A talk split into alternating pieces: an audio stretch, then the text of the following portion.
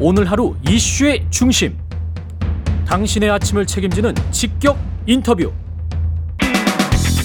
여러분은 지금 KBS 일라디오 최경영의 최강 시사와 함께하고 계십니다.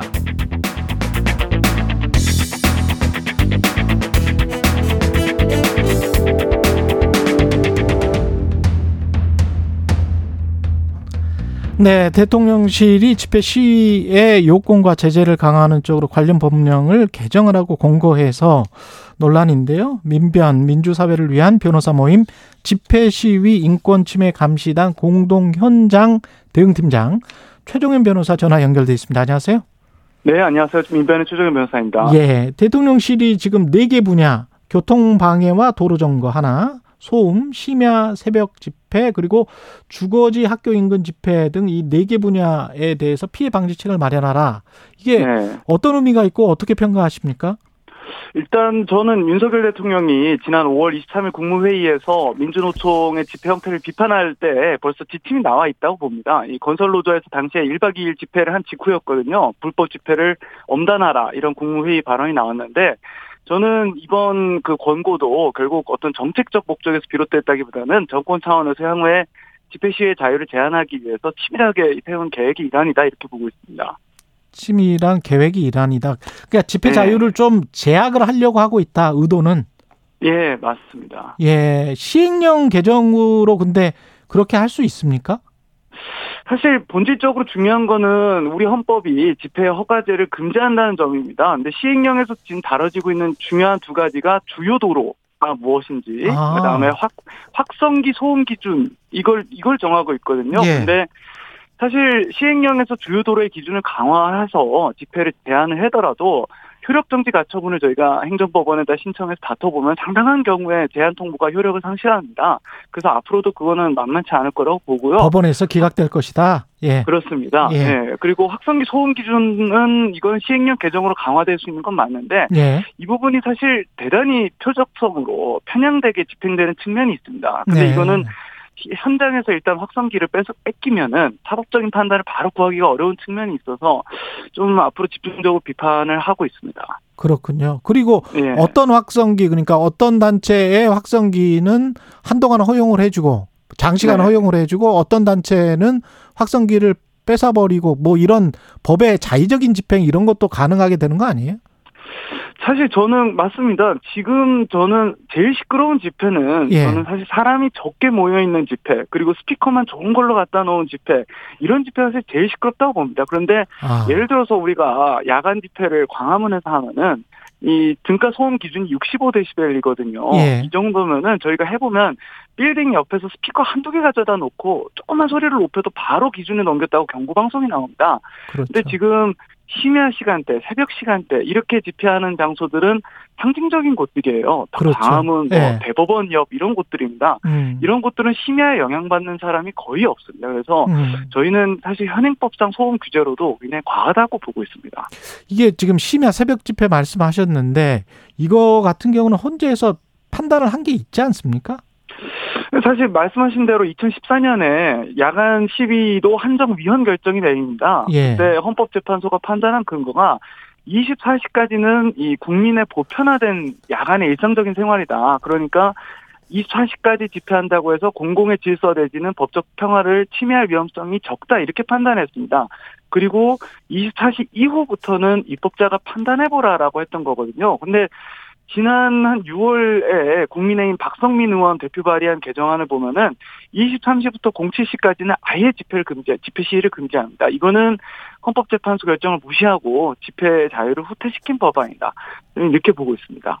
이게 지금 집회는 우리가 신고제잖아요. 허가를 예. 받, 받는 거는 아니죠, 원래. 맞습니다. 그런데 어 특정 시간대에 어 집회 시위를 금지한다. 이러면은 사실상 이거는 집회 시위에 대한 허가제라서 아. 어, 위헌이라고 저는 보고 있고요. 예. 2000 2009년 헌법재판소 그 야간 집회 금지 결정에서도 어 야간 집회를 일단 모두 금지해 놓고 경찰이 제한적으로 허용해 주겠다. 이거는 과도한 제한이다. 이렇게 판단했습니다. 그래서 헌법재판소는 사실 지금까지 어느 시간대 집회가 더 위험하다 이런 판단을 내린 적이 없습니다. 그럼 정부의 권고대로 시행령이 바뀌면 네. 그럼 어떻게 되는 겁니까? 그때마다 뭐 법원에 소송을 하고 그렇게 되는 겁니까? 사실상 그렇게 가야 할 수밖에 없다고 봅니다. 지금은 법을 그렇군요. 개정하지 않는 한 어, 음. 출퇴근 시간대 주요도로 집회를 모두 금지시킨다. 이거는 불가능하거든요. 그러면 지금처럼 관할 관할 경찰서장이 최대한 재량적으로 제한 통보를 내릴 텐데 결국에는 개별적으로 소송을 걸어보면 기존 판례들처럼 효력 정지가 내려질 수 있다고 봅니다.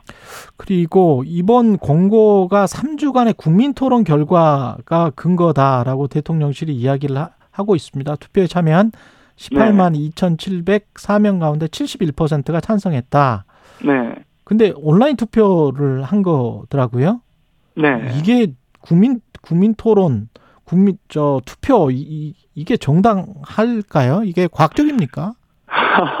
사실 이번 국민 토론이 예. 어, 떤 형식도 정제돼 있지 않고 표본도 정제돼 있지 않고 예. 사실상 인기 투표인데 저는 헌법상 기본권인 집회 시위의 자유를 이렇게 엉성한 형식의 인기 투표에 붙이는 것 자체가 굉장히 터무니없다고 생각을 합니다. 이런 식이라면 어떤 사안이든 대통령실의 의도대로 결과가 나올 수 있을 거예요. 그렇죠. 제가 뭐 예. 예, 얘기하는 게 탕수육 부어서 먹는 게 맞냐, 찍어서 먹는 게 맞냐, 이것도 아마 결론 내릴 수 있을 겁니다. 근데 네. 집회 시위의 자유는 그런 거와 사실은 비교도 할 수 없이 이 민주주의 국가에서 민주적 공동체의 필수적인 구성 요건이고 고도로 보장돼야 될 기본권이거든요. 네. 그래서 이런 판례들을 다 무시하고 규제를 강화하겠다는 게 저는 맞지 않다고 봅니다. 근데 대통령실도 비슷한 이야기는 했어요. 집회 시위는 기본권으로 존중돼야 한다는 공감대를 확인했다. 그러나 금지 시간과 장소는 충분한 논의를 거쳐야 한다는 단서. 네. 이게 지금 뭐라고 보세요? 앞에 말은 그냥 화장일까요? 어, 지금 제도 개선 권고한 대상이 국무조정실이랑 경찰청인데 예. 후자는 가장 최근에 강력하게 집회 시위의 자유를 제한하고 있는 곳이거든요. 예. 요새 강제 예산 방식을 보면은 사지를 드러내서 집회 참석자를 끌어냅니다. 그렇게 통합적으로 어, 지금 강제 산하하고 있습니다. 그리고 국무조정실은 국민 여론 형성 기능은 없다고 생각하거든요. 그래서 저는 이번 단서는 이건 특별한 의미가 있다고 생각하지는 않습니다. 그렇군요. 예. 네. 타인에게 피해를 줘서는 안 된다는 지적. 물론 네. 이제 집회 시위의 자유는 기본권이니까 보장을 해야 되지만 이런 어떤 뭐 집회 어, 시끄럽다 이렇게 일반적으로 생각하는 시민들이 많잖아요. 네. 어떻게 보십니까? 이런 인식에 관해서 일반적 인식.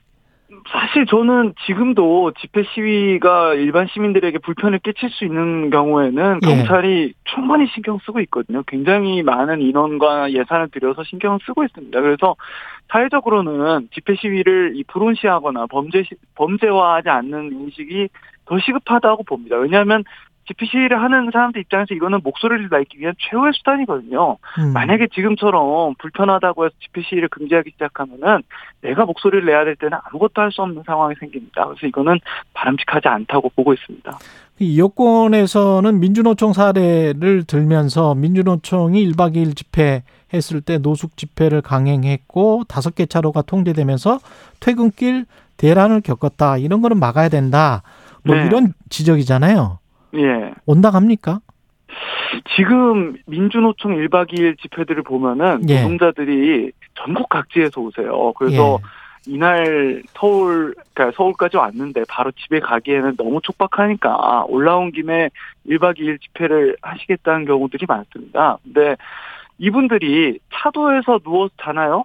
절대 아니거든요. 음. 그러면은 일반교통방해죄로 바로 체포됩니다. 그래서 예. 인도에서 결국 누워서 자는데 인도에서 누워서 자는 분들을 통제하기 위해서 어 이 경찰이 차도를 어, 하위 차도를 막고 어 나중에 해산 조치를 집행할 때도 하위 차도를 막고 거기서 작전하거든요. 그래서 결국 지금 얘기하는 퇴근길 대란 이런 현상은 경찰을 과잉하게 투입하고 그 다음에 평화적 집회를 대법원 판례를 위반해서 어 강제 해산시키는 이 과정에서 발생하는 현상이지 오히려 이 평화적인 집회 자체만으로 출퇴근 대란이 벌어진다.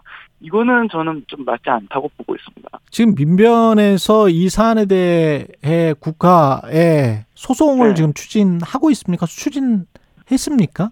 어, 추진을 하고 있습니다. 지난 네. 월요일 날 저희가 이제 집회 시위 어, 자유 어, 침해 기자회견을 열었는데 예. 어, 지난 어, 세 차례에 걸친 비정규직 이재 그만 어, 문화재 또는 집회에서 네. 어, 예. 발생한 이격 조치, 그러니까 아까 말씀드린 사디를 들어서 참가자를 끌어내는 그런 음. 강제 해산 방식, 이거는 사실 법에도 없는 어, 이 개념이거든요. 근데 경찰이 이걸 하기 시작했고 이에 대해서 어, 민사소송, 그 다음에 집회 제한에 대해서는 행정소송, 그 다음에 이런 집회 해산 방식에 대해서는 헌법소원 그리고 저희 변호단 변호단도 이격 조치를 당하고 통행 아, 제한을 당했습니다. 그렇군요. 저희도 직접 끌려 나왔거든요. 예. 그래서 이거에 대해서도 저희가 직접 당사자가 돼서 헌법소원 그다음에 민사 손해배상 이렇게 추진을 하고 있습니다. 인권 침해 감시 변호단은 이게 어떤 배경에서 출발한 건가요? 이번 정부 들어서 만들어진 겁니까?